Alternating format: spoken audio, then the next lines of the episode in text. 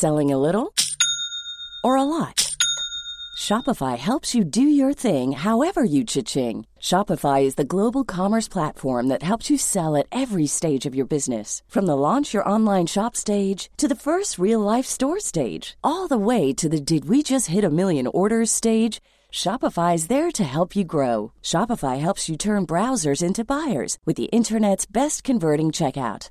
36% better on average compared to other leading commerce platforms because businesses that grow grow with Shopify. Get a $1 per month trial period at shopify.com/work. shopify.com/work.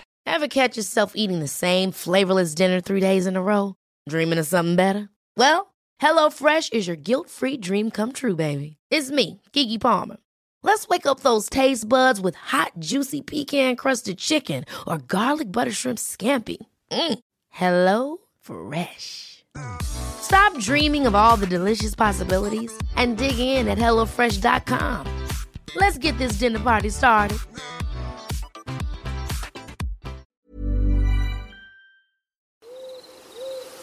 Story time. Hey, I'm Ryan Reynolds. At Mint Mobile, we like to do the opposite of what Big Wireless does. They charge you a lot, we charge you a little. So naturally, when they announced they'd be raising their prices due to inflation, we decided to deflate our prices due to not hating you. That's right. We're cutting the price of Mint Unlimited from $30 a month to just $15 a month. Give it a try at mintmobile.com slash switch. $45 upfront for three months plus taxes and fees. Promo for new customers for limited time. Unlimited more than 40 gigabytes per month. Slows. Full terms at mintmobile.com. Planning for your next trip? Elevate your travel style with Quince. Quince has all the jet setting essentials you'll want for your next getaway, like European linen, premium luggage options, buttery soft Italian leather bags, and so much more. And it's all priced at 50 to 80% less than similar brands. Plus, Quince only works with factories that use safe and ethical manufacturing practices. Pack your bags with high-quality essentials you'll be wearing for vacations to come with Quince. Go to quince.com slash trip for free shipping and 365-day returns. How would you like to look 5 years younger? In a clinical study, people that had volume added with Juvederm Voluma XC in the cheeks perceived themselves as looking 5 years younger at 6 months after treatment. Look younger, feel like you. Add volume for lift and contour in the cheeks with Juvederm Voluma XC. Reverse signs of aging by adding volume to smooth laugh lines with Juvederm Volure XC. For important safety information and to find a licensed specialist, visit juvederm.com. That's J U V E D E R M.com. Not for people with severe allergic reactions, allergies to lidocaine, or the proteins used in Juvederm. Common side effects include injection site redness, swelling, pain, tenderness, firmness, lumps, bumps, bruising, discoloration, or itching. There's a risk of unintentional injection into a blood vessel, which can cause vision abnormalities, blindness, stroke, temporary scabs, or scarring. Talk to a licensed specialist to find out if it's right for you. Hiring for your small business? If you're not looking for professionals on LinkedIn, you're looking in the wrong place. That's like looking for your car keys in a fish tank. LinkedIn helps you hire professionals you can't find anywhere else, even those who aren't actively searching for a new job but might be open to the perfect role. In a given month, over 70% of LinkedIn users don't even visit other leading job sites. So start looking in the right place. With LinkedIn, you can hire professionals like a professional. Post your free job on linkedin.com slash achieve today.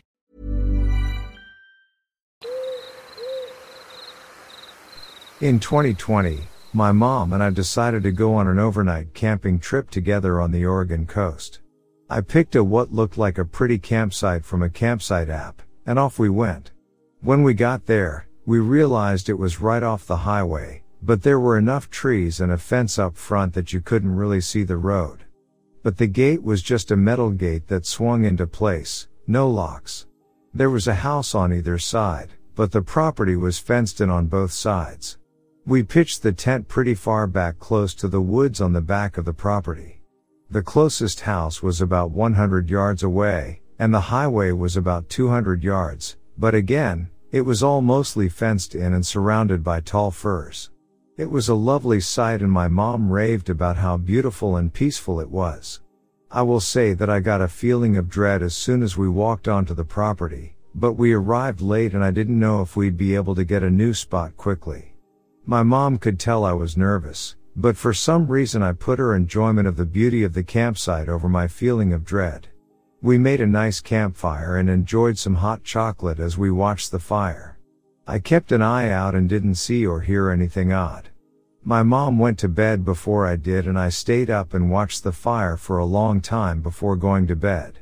Finally, I tucked in, very exhausted from staying up. At about 2 a.m. I awoke to twigs snapping and what sounded like someone dragging their fingers on the side of the tent, up to the front. I sat up and grabbed up phone and the only weapon I had, a large flashlight, and unzipped my sleeping bag in case I needed to fight anyone. There was a full moon that night and I couldn't tell if it was a person's shadow falling on the tent or if it was a tree branch shadow moving from the wind. It sounded like there were two people outside trying to be quiet. We had brought our boots inside so there was no indicator outside of who was in the tent.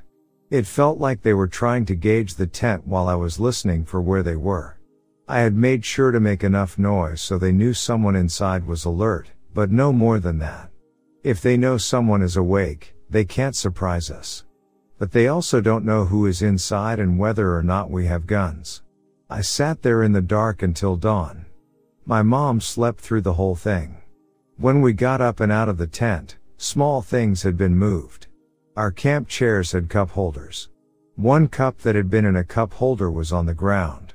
A pen that had been in a cup holder was also on the ground. My mom raves about how good her sleep was and how refreshing it was to camp there so I didn't want to burst her bubble or scare her.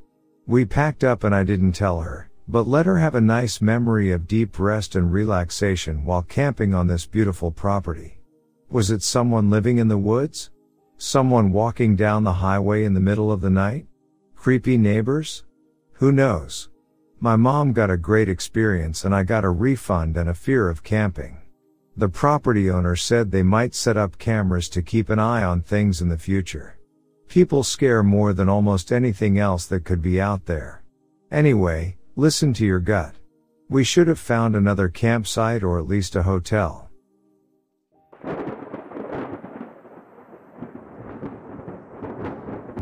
I am a park ranger at the Grand Canyon National Park. The vast chasm of the Grand Canyon, with its towering red rock formations and pristine beauty, is awe-inspiring to behold. But beneath the stunning exterior lies a dark and dangerous secret that has been hidden deep within the heart of the canyon for centuries. One evening, as I was patrolling the park, I heard a strange, guttural noise coming from the heart of the deep woods. Curiosity piqued, I decided to investigate. But what I encountered was far from what I expected. As I ventured deeper into the woods, I came face to face with a dark, hulking figure. It was over seven feet tall, covered in fur, and its eyes glinted with a malevolent hunger. It was unlike any creature I had ever seen before. Before I could even reach for my radio, the creature attacked. I was outnumbered and outmatched, but I refused to give up. I fought with all my might, using every ounce of my strength and training. It was a struggle for survival, with the dark Bigfoot intent on taking me down. In the end, I was able to escape, but the experience left me shaken and haunted by what I had encountered. I soon realized that what I had encountered was far more than just a wild animal. It was a dark mystery, something beyond my understanding, lurking in the heart of the Grand Canyon. And even now, as I look back on that fateful day, I can't help but shiver with a mix of fear and excitement.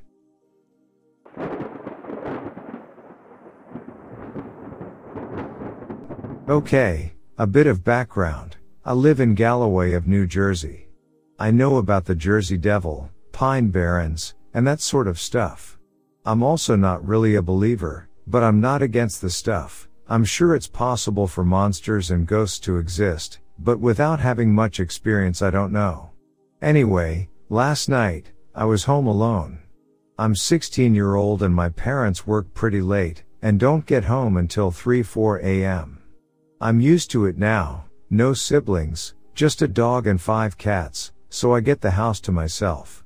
I'm laying on the couch watching TV and I notice something out of the corner of my eye, another pair of eyes looking at me. At first, I just assumed it was an animal or something, We get possums a lot at night so I didn't think much about it. Five minutes go by and I hear this weird clawing at the door. My living room is fairly large, TV is in front of me. Then, a couple feet away is the dining room table, and a sliding glass door that leads to my back porch and yard.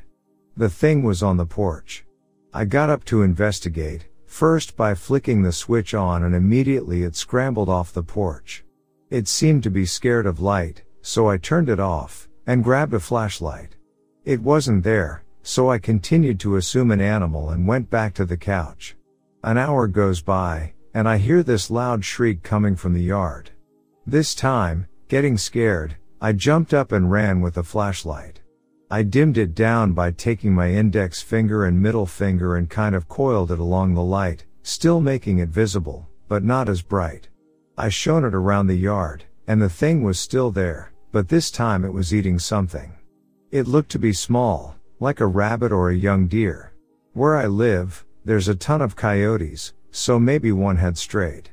But again, that shriek was awful, and not something I've ever heard come from a coyote's mouth. This thing was human, or close to it, anyway. The skin was black and kind of wrinkled, it had long limbs and seemed to be in a crouch position most of the time, but it was extremely fast. I got scared and shone the light at it directly, and it again, screamed and dashed off into the woods. I stayed up until my parents came home.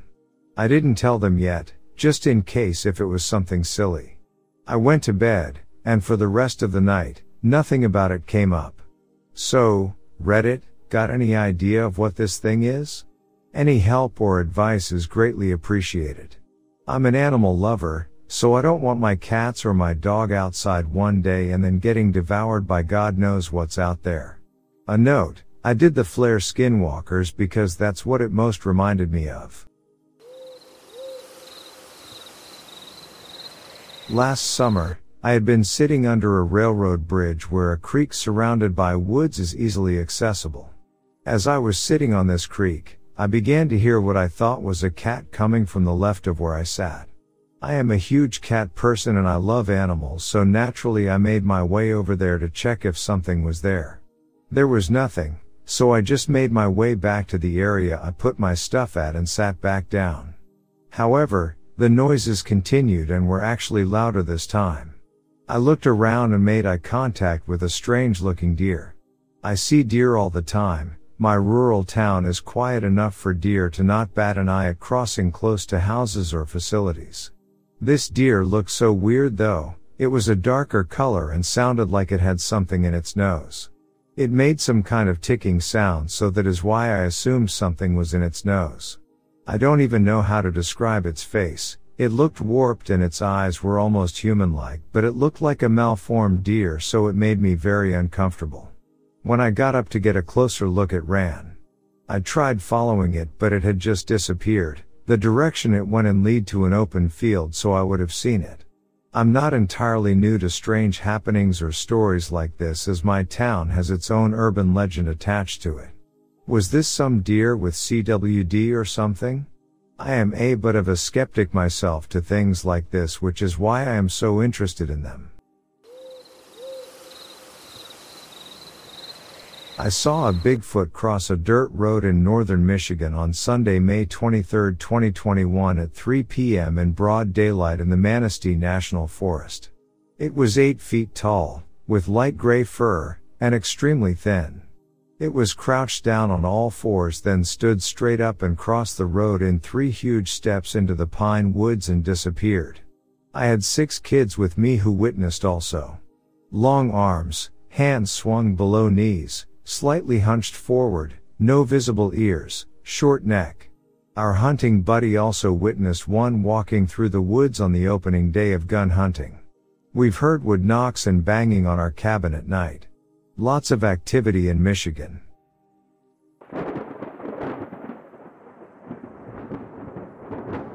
Last night there was a storm that hit Alabama, it started raining really hard around 4 p.m. and started getting really bad around 5 and 6 p.m. There was a tornado that hit Jefferson County if I recall correctly. So before all that, at around 2.30 p.m., I went outside to feed the dogs when I got a text message from my sister. Hey, my battery died again. I'm at the water plant. My sister's car battery sucks. There's a water plant not far from here, so she pulled over. I got there, boosted her battery, and she went home. I wanted to go to the store, get some chips. Now my road is extremely backwoods. When you're on my road, it's like driving in a forest. I got some chips and headed back home and by this time it's 3.15. It's starting to get cloudy, dark, and some rain. At 3.30 I was finally almost home, just going through all these crazy turns. It's pretty common to see a deer or two pop up, so I was driving around 25 miles per hour around this curve. When I saw this thing, it moved ran like a monkey. Was naked like a person, blue pale skin, long limbs, short body, a small skull, not too small, just small enough it didn't look like it belonged. If it were to stand, I would believe it to be about six foot tall, maybe a little shorter. I slammed on my brakes, but by the time I came to a stop, it had already ran into the woods. It didn't look at me, it just ran. Got home, told my sister, she thinks I'm pulling a joke on her. I'm just like WTF last night and today I'm still not sure what the hell I saw. I like to hunt, I got guns, but I'm not brave enough to find out what it is. Does anyone have any idea what that was? This was in North Alabama. Is anyone from around here that's seen it? I don't know if I'll ever see it again, but if I do I'll post again. If I see it again I'll try to take a picture.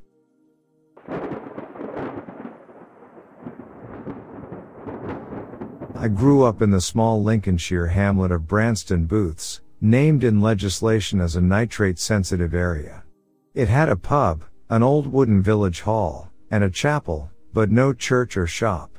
What it lacked in amenities, however, it more than made up for in attractions for adventurous children, such as a mysterious island surrounded by a moat, a stretch of woodland with some old but occasionally inhabited caravans in the midst of it, always the operations center for international crimes in our imagination, and a body of reedy water known locally as the Delf.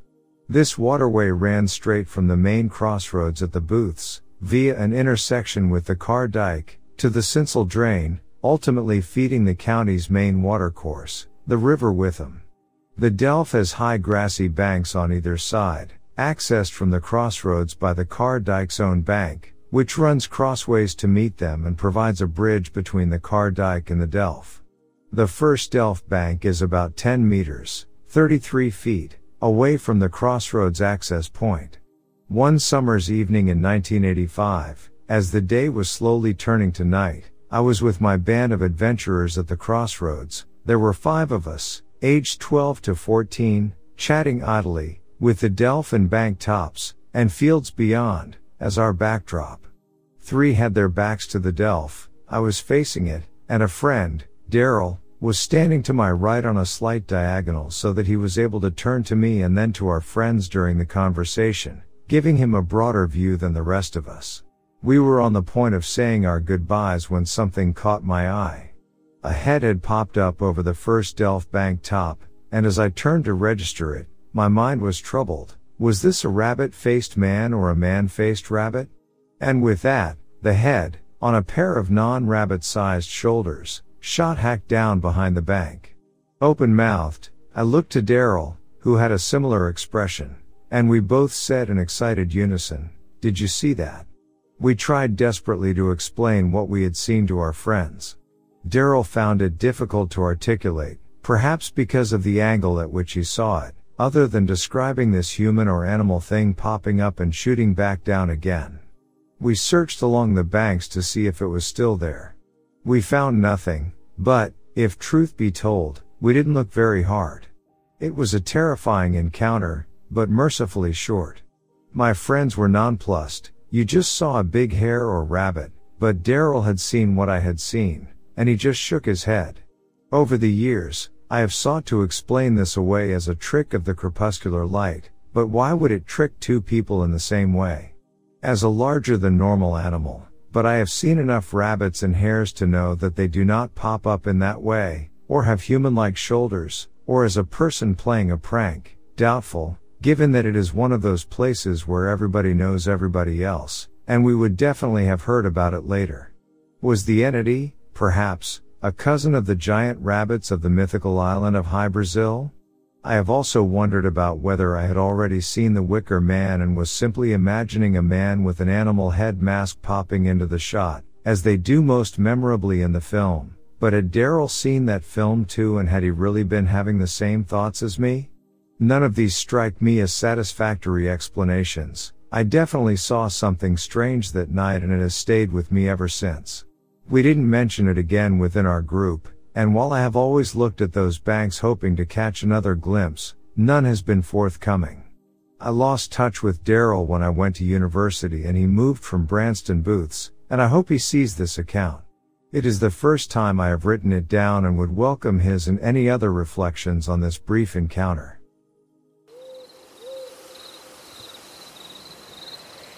A few years back, I was leaving a friend's house late at night.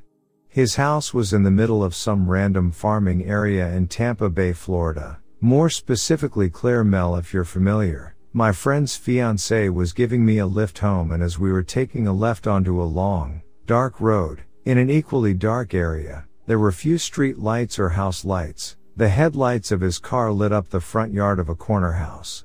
As we were turning, we both saw something fall from a tree in their yard. It looked like a person. Sort of.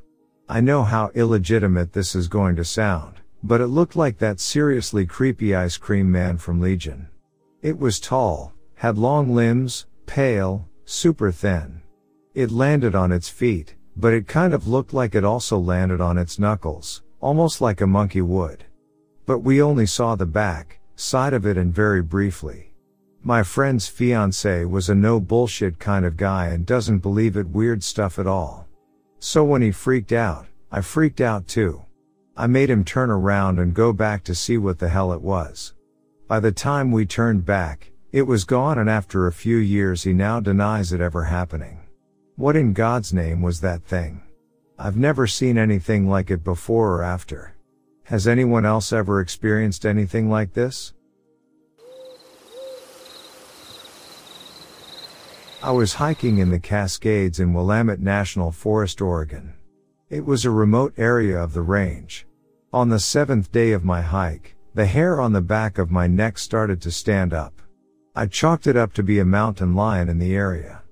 But the weird thing was the uneasy feeling never left. That night I set up camp, planning to stay put for a few days. That is when I heard the strange howling. It wasn't wolves or bears or any other animal I had ever heard. The closest thing I could relate it to is the noises primates make. This persisted for the next few nights.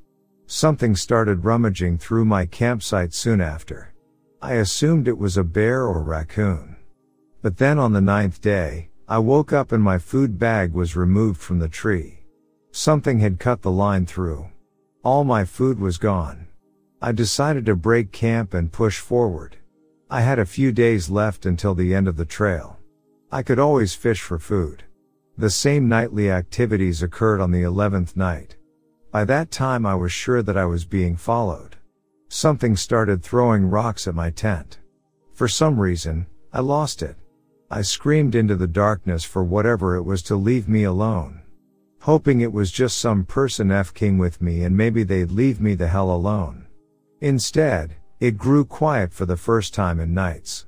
Nothing could be heard. Then a scream louder and more vicious than any other night cut through the silence. Then nothing, complete and utter silence again. Despite it being quiet, I wasn't able to sleep that night. I just waited. The next day I continued my hike, dead tired, just wanting to get out. The hair on the back of my neck still standing, and the forest was still quiet. I felt like I was being hunted. Towards the end of the day, I sat down to rest before pushing a few more miles when I saw it. Something tall and large, bigger than any man or animal I had seen, sliding through the forest not making a noise. I yelled at it. It turned to look at me. I never got a good look at it through the trees and the brush and it was dark. I threw a rock at it and then pulled my knife. This thing just kept staring at me. I don't know what kicked in, but I no longer felt scared. Damn it, I was angry and I bluff charged at the thing. It stepped back a few steps then stopped. I yelled again. This time it took off running to my left. It had long strides and was quite agile. I was very tired and made camp there. A night of silence. When I woke up the next day I knew that I had about 10 miles until the end of the trail. Exhausted, hungry, and mentally drained, I made my way out. As I got closer and closer to the end of the trail, the typical forest noises returned. I no longer had this feeling of unease. I got to the trail's end and sat in my car. I was an emotional wreck. I believed that I was stalked by a Sasquatch, but I just don't know. I told a park ranger about it and he jokingly said they have a bunch of Sasquatch sightings in the area, but most likely it was my own imagination. I still do a lot of long hikes, but that trip was by far the worst.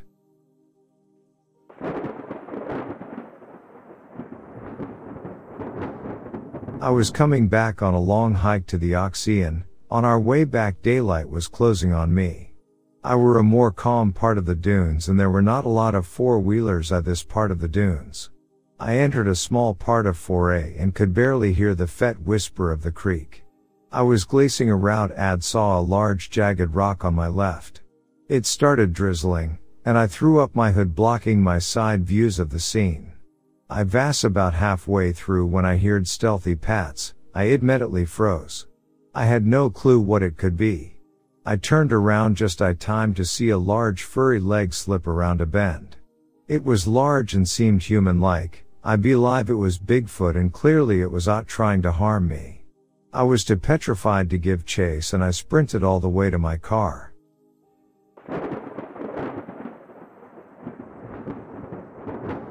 I was just hanging out with my friends in the alley by the Panaderia, Mexican bakery. We used the alley and the parking lot to skateboard and just hang around and talk. There were five of us and we saw this thing standing on top of the flea market across the parking lot. It looked like a large man but he had wings that were wider than a car. It was watching us and it had very bright red eyes that looked like the tail lights of a car. It stood there making these chirping noises that we could clearly hear, even from across the parking lot. It stood there for about a minute watching us. It made us all feel like we were in danger and that it was after us. It then shot straight into the air and flew over us. The entire time it kept watching us as it flew over. My friend wanted to run but we told him to stay still or it might chase us and it would lead it to where we lived. I silently prayed to La Virgen de Guadalupe for protection and this thing kept flying away from us and headed off in the direction of the arch. It made us all very scared and when we talked about it the next day, we felt that one of my friend's ex-girlfriends might have sent it after us. She practices brujería and it just seems like something she would do. If it was meant to scare us, then it did what it was supposed to do as all of us were scared out of our wits.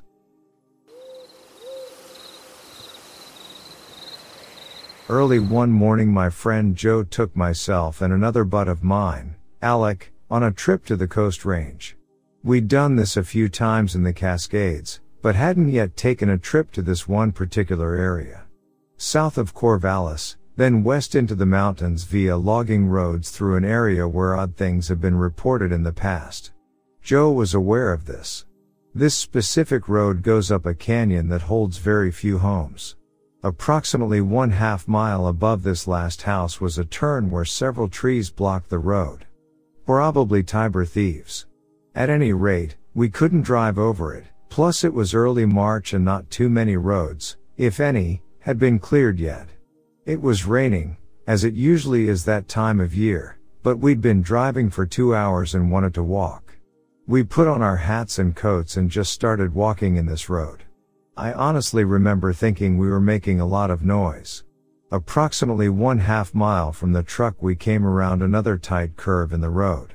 At that point my friend Alec stopped along the left side of the road, which ran fairly steeply down into a small ravine where a creek was at the bottom. Joe and I turned to Alec who was looking at something along the side of the road. He told us to come back and look at something. We did and what he had found startled us. It was a clear, five-toed footprint of very big size. We couldn't believe it, the camera was in the truck, the rain was coming down and we knew the clearness wasn't going to hold long. This is also how we knew the tracks were fresh. They were ringing with such detail it was obvious that we had spooked it up out of there. We'd been right on top of it. If we just hadn't have been talking and laughing it up, perhaps we would have seen whatever it was. Joe finally opted to go back to the truck to get a camera. Alec and I stayed there and literally watched the track dissolve with the rain. We couldn't tell where the beast had gone on up the hill. Lost the tracks once they hit the gravel on the road. So, we backtracked and followed them quite a ways down the canyon. Most of the tracks were simply large impressions in the duff. The only one that was clear enough to totally see was the one Alec first spotted. Alec went back to the first track and I started walking the timber back toward the general direction of the truck. I was basically walking with the road, only down in the brush. About 30 feet away from the tracks were a second set of smaller prints that also came up out of the canyon and headed up to the road. I followed them up and about 10 feet short of the gravel they cut to the right. This would have been right toward us. They cut, then straightened out and we across the road at an angle. Then I lost them. About 10 minutes later Joe finally got back. We took pictures, but as we had figured, the tracks were mere disturbances in the ground now. Nearly all the detail was long gone, washed away. Only big, foot-like outlines remained. While we were taking pics Joe suddenly asked if we had heard anything. Without thinking twice, I said I had heard bird calls. Joe looked at me a long time, then said he'd heard bird calls back at the truck. There's a problem here. Birds don't call in the rain. The calls we heard were Amzak crow-like, only not very loud. We were getting soaked, had been there over an hour by this point, so we went back to the truck and left. Later when the pictures came back, we were very disappointed with the lack of detail.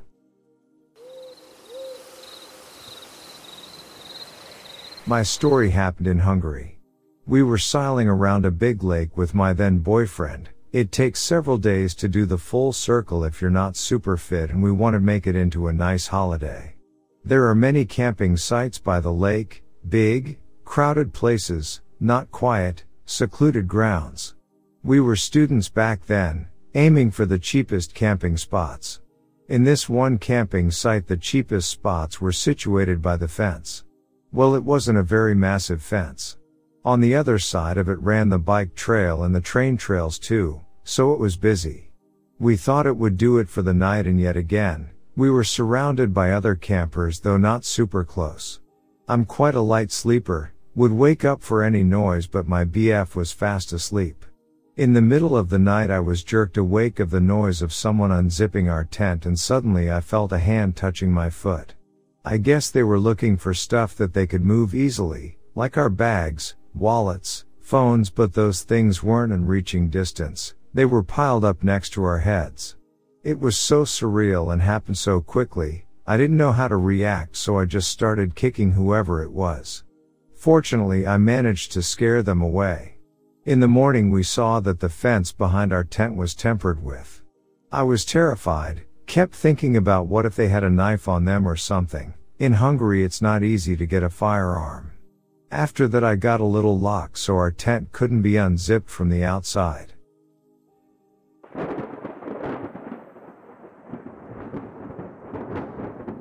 I was driving home one day. Since the drive is quite lengthy, I stopped to stretch my legs. I pulled off the road on a corner. I got out of my car and relaxed for a second. After a few moments, I turned around to go back to my car. But when I did, I saw something move on a side of a hill next to me. I stopped and watched it for a bit. It was very tall and very wide. It was dark and walked with a slight hunchback. At first I thought it was a man. But this thing was huge. There was a few cows and trees around, so I could guess the height of it. I would say it was well over seven feet tall. The cows didn't even seem to notice the creature. It would stop every so often and look in my direction. I stood there confused to what it might be. I've lived in the mountains all my life and have never seen anything like it. My pulse jumped when I thought of what it could be. With that thought in mind, I got in my car and sped home.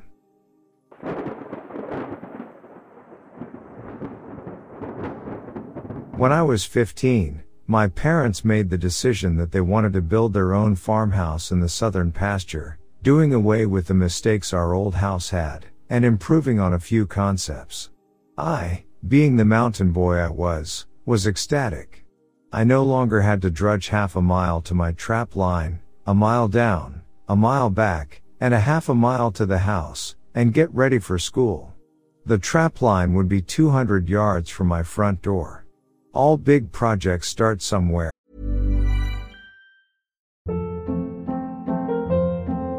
Hold up. What was that? Boring. No flavor. That was as bad as those leftovers you ate all week. Keke Palmer here, and it's time to say hello to something fresh and guilt-free. Hello Fresh. Jazz up dinner with pecan-crusted chicken or garlic butter shrimp scampi. Now that's music to my mouth. Hello Fresh. Let's get this dinner party started. Discover all the delicious possibilities at hellofresh.com.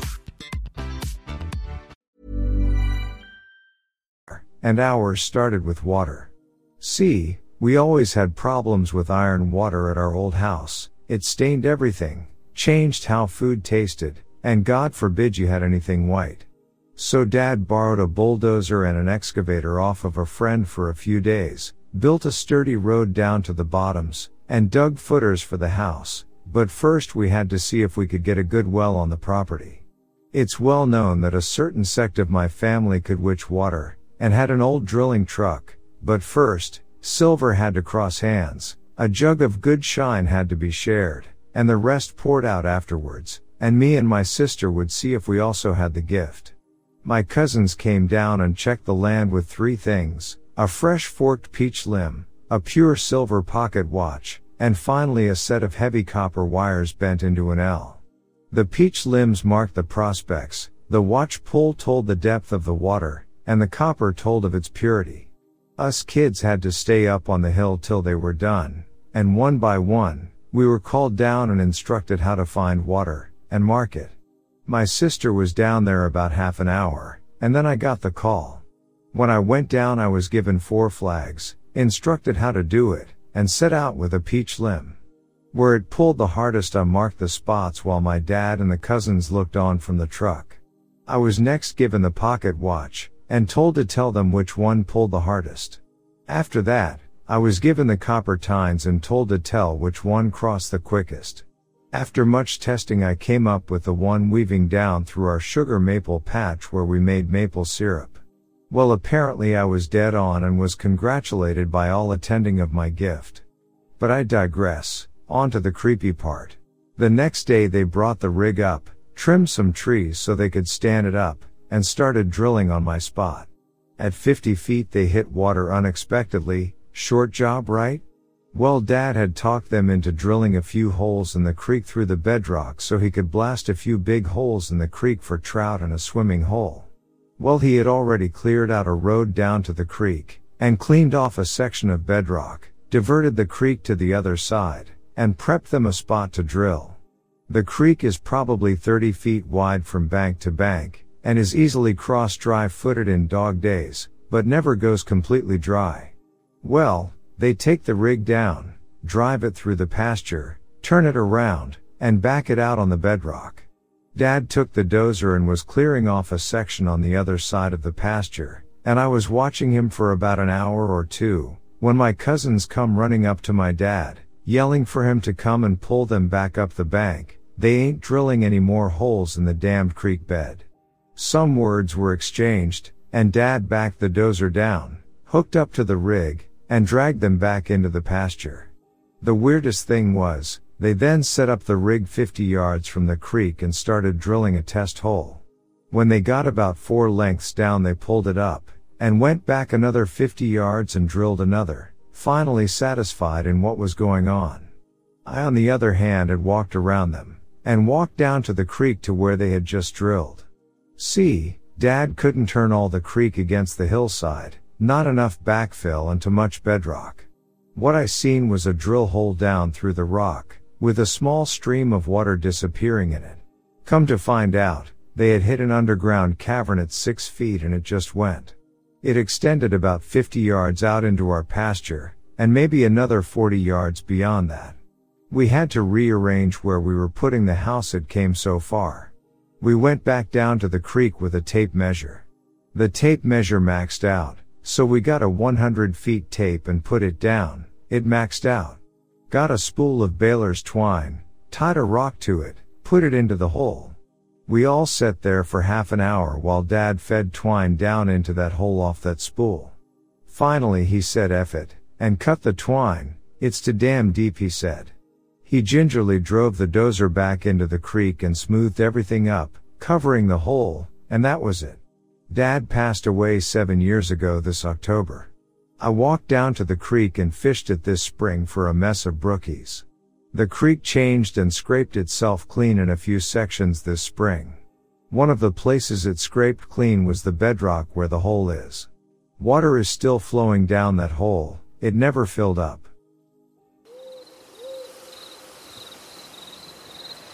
I was hunting. I shot a deer, late evening hunt, tracked till dark, when to get help. I brought my brother and hunting partner in on the recovery or tracking of the buck. We walked in about 8 p.m. got down to Nevergo Creek. About 1.30 to 2 a.m. then up the ridge about 2.30. It was quiet, a light snow fell, and dark. We had a good lantern bright out to 50 feet. My brother said SH SH SH listen you hear that, it's your deer. I can hear it. It sounds like it's still alive. I shot the buck with an arrow, a killing shot and believed it to have been gone hours ago. My brother said he could hear the deer gasping for air or gargling. I listened yet it sounded like a light woofing growling sound. It became louder as we got closer. I now could hear it pretty well and was convinced it could possibly be the deer dying. Bummer. I asked my brother to hold the lantern up high. He was nervous about going down to the animal, so he stayed with my friend. I thought I would run quickly down to the sound I thought was the deer and dip hatch it with my hunting knife. I made it to the end of the lamp's light. The darkness erupted in the closest encounter with an unidentified animal, screaming low to high pitch. Very loudly. I turned around and ran for my life. I made it to my brother and friend clutching them and the me. What is that? I said. The animal continued to whoop then scream at us. It circled around and above us. It screamed for a good five minutes. While we ran for our lives. We came out of the drainage around 5 a.m. in the morning. We had gotten lost for a short time. For of all fear we had. I was sure we were goners. Till this day I'm afraid and can't get out into any mountains for fear of that creature. Possibly the Bigfoot. I've hunted, fished, hiked, camped, was a logger and never in 20 years ever experienced anything like this? Not an elk, not a lion, not an owl. Hi everyone. I have been following this Reddit page with glee for the past few years without any stories of my own. I live in London, UK. Anyway, I did something different this year and had a holiday of a lifetime in New England and Ontario. Just for background. I hike a lot in the UK and nearly always by myself. Even though I work full time and live in London, I tend to do about 30,000 a week. Anyway, I took my boots to the USA and had a few hikes round upstate New York. We were obviously on a road trip do we were driving through the White Mountains in New Hampshire. Anyway, we were just past Lincoln and taking the long way to Concord when we decided to stop at a shelter on a mountain road. I put my boots on but none of my family fancied it. So I decided to follow what looked like an old trail. There was no trailhead here although I was officially in the White Forest State Park. I kept following aware that my family were still on the road but didn't expect me back for an hour. It got very silent very quickly with what I heard as broken twigs all the time. I felt like something or someone was following me. I couldn't shake the feeling that I was being stalked especially as I had seen an old derelict shelter at the start of the trail. Anyway, it also dawned on me that I was an ill-prepared Brit with only a penknife to protect myself. I decided to head back but still couldn't shake the weird feeling. New Hampshire did have this hold over me by the way, beautiful but very disconcerting.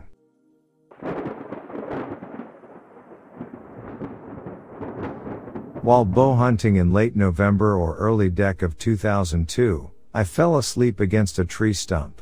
About an hour later I was suddenly woken when I heard a crashing sound in the brush behind me. The woods were very dense, maybe 50 to 100 feet behind me is where I think I heard the noise. I heard heavy breathing almost like a, a grunt of some sort. At first I thought it might be an elk so I grabbed my bow and looked around the stump. There was a smell in the air, kinda like a really dank stench. Not too horrible though. I was a little creeped out. I sat still for about 10 minutes and the breathing stopped and all became quiet again. I packed up my stuff and got the hell out of there. I had a feeling something was out there. It could have been an elk, but I was eating lunch before I napped. I don't think an elk would wander that close and disappear like that. Anyways, it scared the hell out me.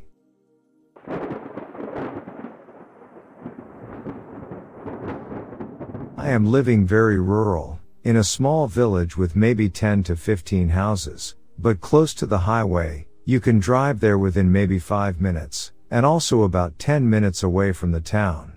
If you cross the street, it just takes you about 10 minute walk to reach the forest. First Christmas Day. In the afternoon, my partner and I decided to go for a little digestive walk, as we were really stuffed from all the food. It was about 17 and already dark when we left, and we had a big and bright LED flashlight with us. I also took my camera and my flash, as I love taking pictures of nature at night.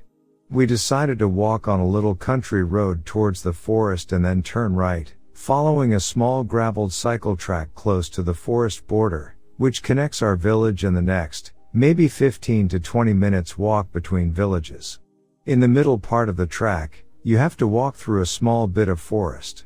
It's rather dark and the trees are very high and quite dense. When we entered, I saw our flashlight reflecting on something and recognized a car being parked there on the side of the track, close to the trees. This struck me as odd, as cars are not allowed to drive there and the path is very narrow and hidden, so I was a bit cautious. My partner pointed the light inside of the car and it seemed to be empty. I also noticed the windows were frozen, so it must have been parking there for a while. A bit in front of the car I spotted a tree with an intriguing structure, and I asked my partner to point the flashlight towards it, so I could focus better and photograph it with my flash. After I took a few images, my partner told me, um, there is someone standing behind us in the middle of the road, he is looking at us. Nobody was following us the whole way, I kept looking around and behind us occasionally, because at this time in the evening and close to the border of the forest there are boars sometimes, and it's mating season, so they are more aggressive than usual. Indeed, there was a man standing behind us, staying out of the flashlight's reach. He wasn't saying anything, just standing there and facing us. At first, I thought he might be startled, as it may seem a bit weird if someone's just taking photos around your car. It was not even legal to drive on that path with the car. I decided to get up and confront him from a distance, explaining to him that I was just taking photos of that tree. He didn't react and still just stood there. I then went on to ask him if he needed some light, and he replied that this wasn't necessary. It was odd, but I was still calm, sure about there being a normal explanation for his behavior. Nonetheless, my partner and I decided to just get the F out and follow the path leading to the next village, it was maybe five to seven minutes until we reached it. I remembered the letters on his license plate, not the numbers though, unfortunately, and Googled it, and it turned out that he was from a city about six hours away from our village. Mind you, the country I live in is in a very strict lockdown right now, so you are only allowed to travel, even by car, if you have very urgent reasons. After we reached the first lantern of the next village, we looked back and observed the car driving a bit out of the forest, turning around, and going back inside. I was able to see that he parked there again and turned the lights off, he didn't leave the forest. We then went home on a much longer way than initially intended, as I didn't want to go back there for obvious reasons. Our flashlight battery died on the way and my phone battery was low, so I didn't want to call the police back then, but I called them as soon as I arrived home and gave them all the details, Big regret that I didn't memorize the whole license plate, but it was just so surprising that I seriously didn't think about it. Also, it only occurred to me as really strange when I thought about the frozen windows and that he could impossibly have walked behind us, plus him having no light and not responding. He did seem to be sneaking up on us when I sat down to take the photo. I think I was very lucky to have my partner, the camera, and the bright light with me. I don't want to imagine what could have happened if I was alone. So, creepy guy sneaking around in the forest, let's not meet. Edit. When I told my housemate, she theorized that he may have been spying on the houses very close to the forest border, as you can easily look into their backyards without being seen. You have to walk a bit up the hill and further, about five minutes. I think it's likely. I had the thought of photographing the car when I entered the forest part of the path, but somehow I felt unwell about it and decided to not do it, despite it being an interesting scene. In hindsight, I believe this saved me, as he must have hidden behind the trees close to the car and forest entrance. If he was really planning a burglary, or worse dumping a body, I think it's not unlikely he may have attacked me if he realized I had a potential photo of his car with a recognizable license plate.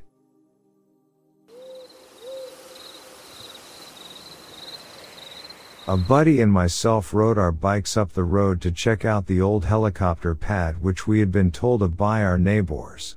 As we got the top we heard hard stomping almost like there was two different animals up there with us. About 10 feet from us we heard a loud crack and then a madrona tree started to shake violently the it stopped then again the tree shook. My friend and I thought it was a joke. So we picked up a rocks and started to throw them in the general direction of the tree. We scared it off for a little while but then the tree stared to shack and a rock was thrown back. We decided to jet fearing a bear or something else. As we rode down the road we could hear one on each side of the road stomping almost like chasing us out of the forest. I have been up there four times since then and find it impossible for the tree to shake as it did. But since then I have had two more encounters with the stomping beast in that general area.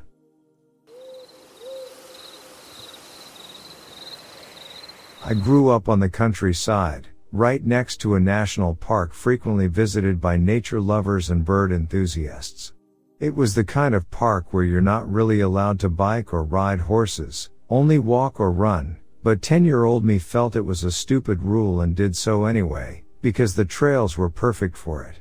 I knew fully well that I wasn't supposed to do that, and was caught a few times but nothing much came of it apart from a half-hearted don't do it again.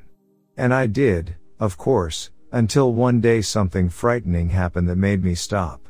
My family were horse breeders, and I would often take one of the horses for a ride, usually in the Forbidden Park. This day, very early morning, the first day of the summer holiday, it was beautiful outdoors.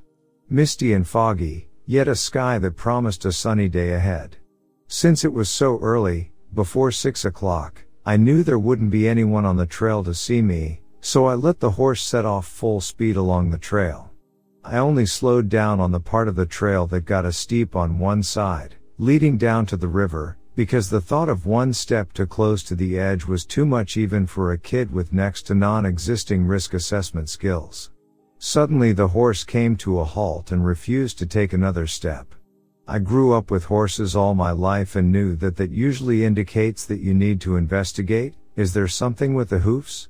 Did the horse spot something that spooked it? The hoofs were fine, but the horse didn't move an inch. That's when I saw it. Someone had set up a trap, a thin sharp metal wire across the trail, in perfect neck height for an adult. I stopped and looked around, but didn't see anyone. The wire was well attached to two trees and impossible for me to remove, so I led the horse around it, and to do so I had to walk a bit up into the wooden area on the side of the trail. That is when I heard the singing. There is a song called Hej tomtegubbar and it was that melody, but the lyrics were different and sung in a muffled, sniggering voice. Today I only remember parts of it, but translated it would have been something like Hey, all you runners, come here passing, let the life blood pour out. I, as silently as I could and with my heart in my throat, backed away, got up on the horse and hurried back the way I came as fast as I could. I knew I had to tell someone about it, but at the same time wanted to avoid admitting to riding a huge and very forbidden horse on those protected trails, so now I had a problem. The old stories about a mad old man living in the shed in the woods, a shed that was once a cottage for the local hunter, came back to me as I hung on the horse for dear life. I got home and told my older brother what had happened, and he went back there with me in tow. We found the wire trap, and after a while of searching we also found a spear-like pole in the ground, right on the spot where you'd land if you came running and jumped over the fallen tree on the trial. That's when we called police. The area was searched and several similar traps found, but no sight of the old man. The following summer though, there were big news in the local paper about spear-like poles being found right under the water surface, directly under that little tower you're supposed to dive from at the lake and black garage bags filled with big rocks were found on the narrow bridge crossing the river, so that if a car had hit it, risk is it would have gone off the road and into the water.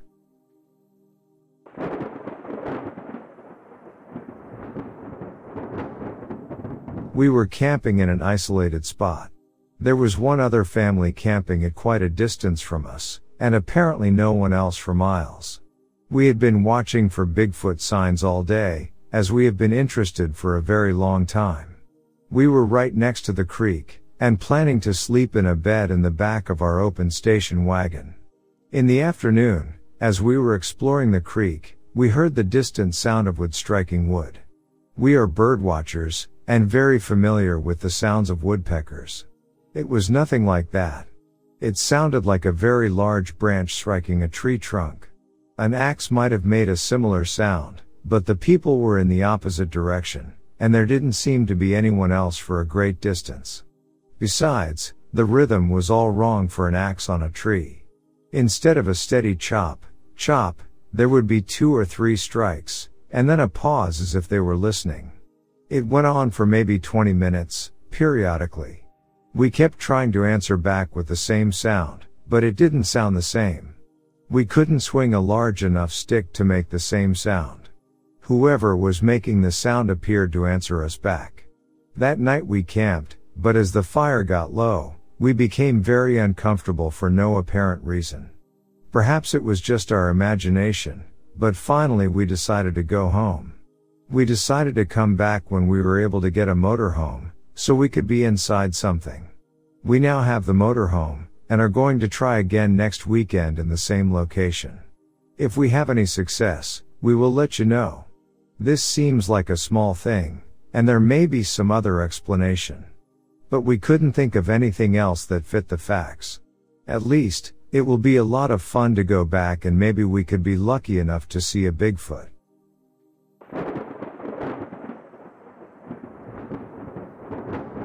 Last day of a week long backpacking trip in the Canadian Rockies. I was about 15 minutes ahead of Dan when I came upon a literally steaming pile of grizzly scat in the middle of the trail, loaded with berries. I made sure that my bear spray was handy and walked on. Maybe 30-40 yards down I was in some brush when I heard a rustling to my right. I stopped, grabbed the bear spray and my camera. Then a grizzly, 8 to 10 feet tall, stood up on its hind legs less than 10 feet from me. But just as quickly it dropped down and ran off like a quarter horse and disappeared. I got a bad photo and a racing heart.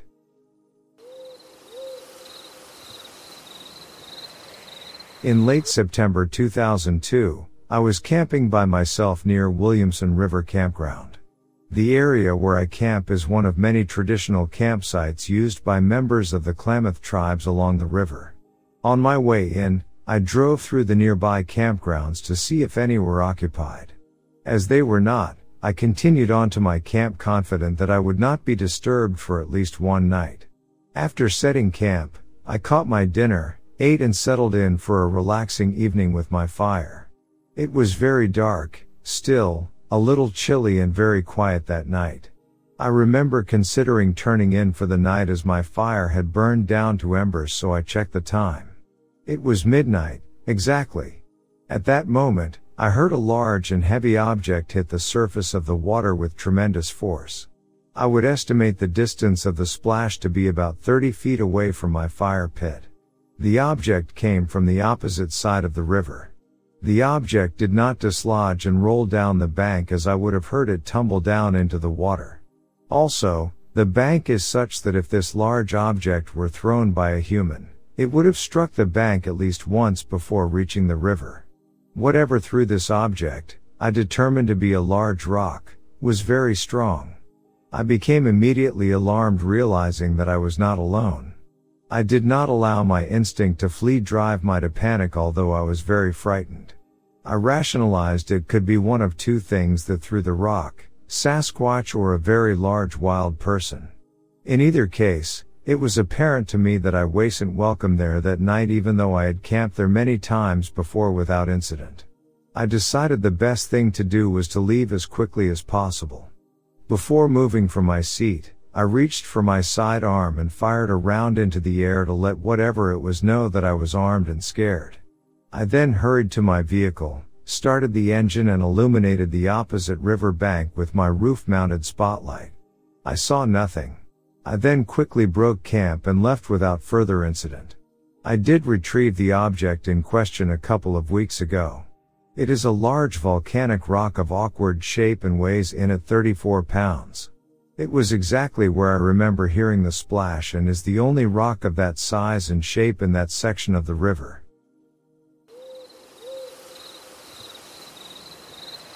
It was a nightless night in the Finnish wilderness. Just me and my dog, couldn't sleep so I decided to just hike until I'd be tired. It was all fine, until my dog makes a dead stop and I can't convince her to take another step. She put her head down, her entire mane is up and she is growling this low, things are going to go down growl. This is a pretty easy going dog. I have never heard her make that sound before or after. Her most common reaction to wildlife is to scream bark out of excitement. She is very used to forest and its critters. But this was very different. She was seeing danger. And I saw absolutely nothing. I heard nothing. I freaked out. So I backtracked to a little parking lot we had passed some time ago and called a local cab driver if he could get us. I had just had it, whatever it was, I was too tired for it. The cab driver came and took me to my car. Paid like 60 euros but it was kinda worth it.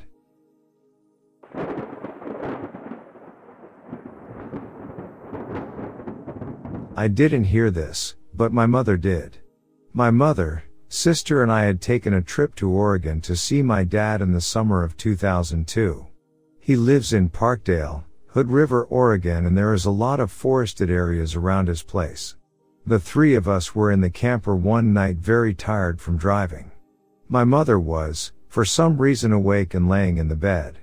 About three in the morning my dad's peacocks and ducks and guinea hens started freaking out and making loud noises. My mom wondered why they were doing this. She figured there was a fox or something in the hen house. But then everything became quiet. And in the not too far distance she heard this yelling and screaming. She laid in the bed listening for a few minutes and every animal she knew went through her head. She used to work in a zoo so she knows quite about about animals. Every animal that went through her head had no sound like that. The screaming went on for a little bit and then sounded further and further off. She finally fell asleep and told me about it when I woke up that morning. I had chills going down my back because a few years before that night I used to come to my dad's every summer. One night I was in a dead sleep and my dad's dog started growling and barking. He slept in a kennel right next to me. And after my mom told me about that night I thought of the dog barking. What if Bigfoot was looking at me through the window? Just nights before my mother heard this, we had been driving up into Oregon. I was driving and my younger sister was in the passenger seat. Both of us saw a huge black figure walk across the road just at the end of our headlights. When we passed it I looked at my sister just to make sure she saw it too. Moments later my mother made me stop and get out so she could drive. I was of course afraid to do this for the nine foot man that just walked across the road.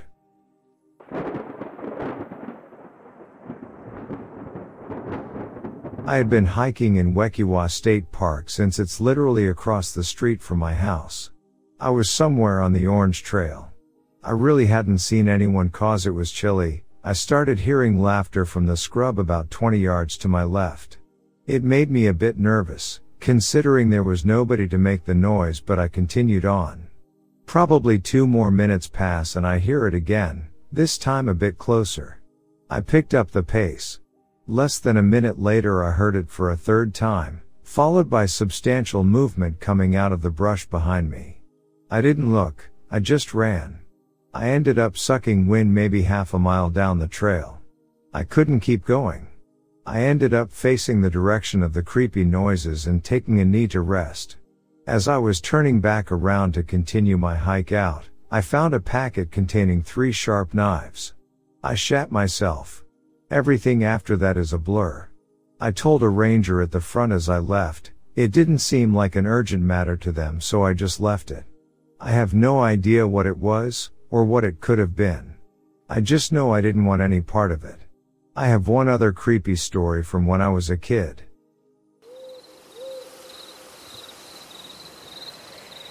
I was walking my dog, a black and white pitty retriever mix, outside before putting him to bed around 11 p.m. It's very dark as there is a lot of wooded areas around my apartment complex. I usually walk him about half a mile or so out from the complex to a stop sign and light post at the end of the street, which borders on the woods. Usually there is nothing out of the ordinary, just woods and the normal animals like squirrels and the occasional deer. Sometimes there's that weird heavy feeling like something is watching you intently but I mostly ignore it and we cut our walk short and head home since a brief scan of the area shows nothing is there. Tonight there was that heavy, watched feeling again but when I scanned the woods there was something there. A dog with glowing yellow eyes that looked exactly like my dog, down to the heart-shaped white spot on his chest, standing just past the tree line staring directly at us.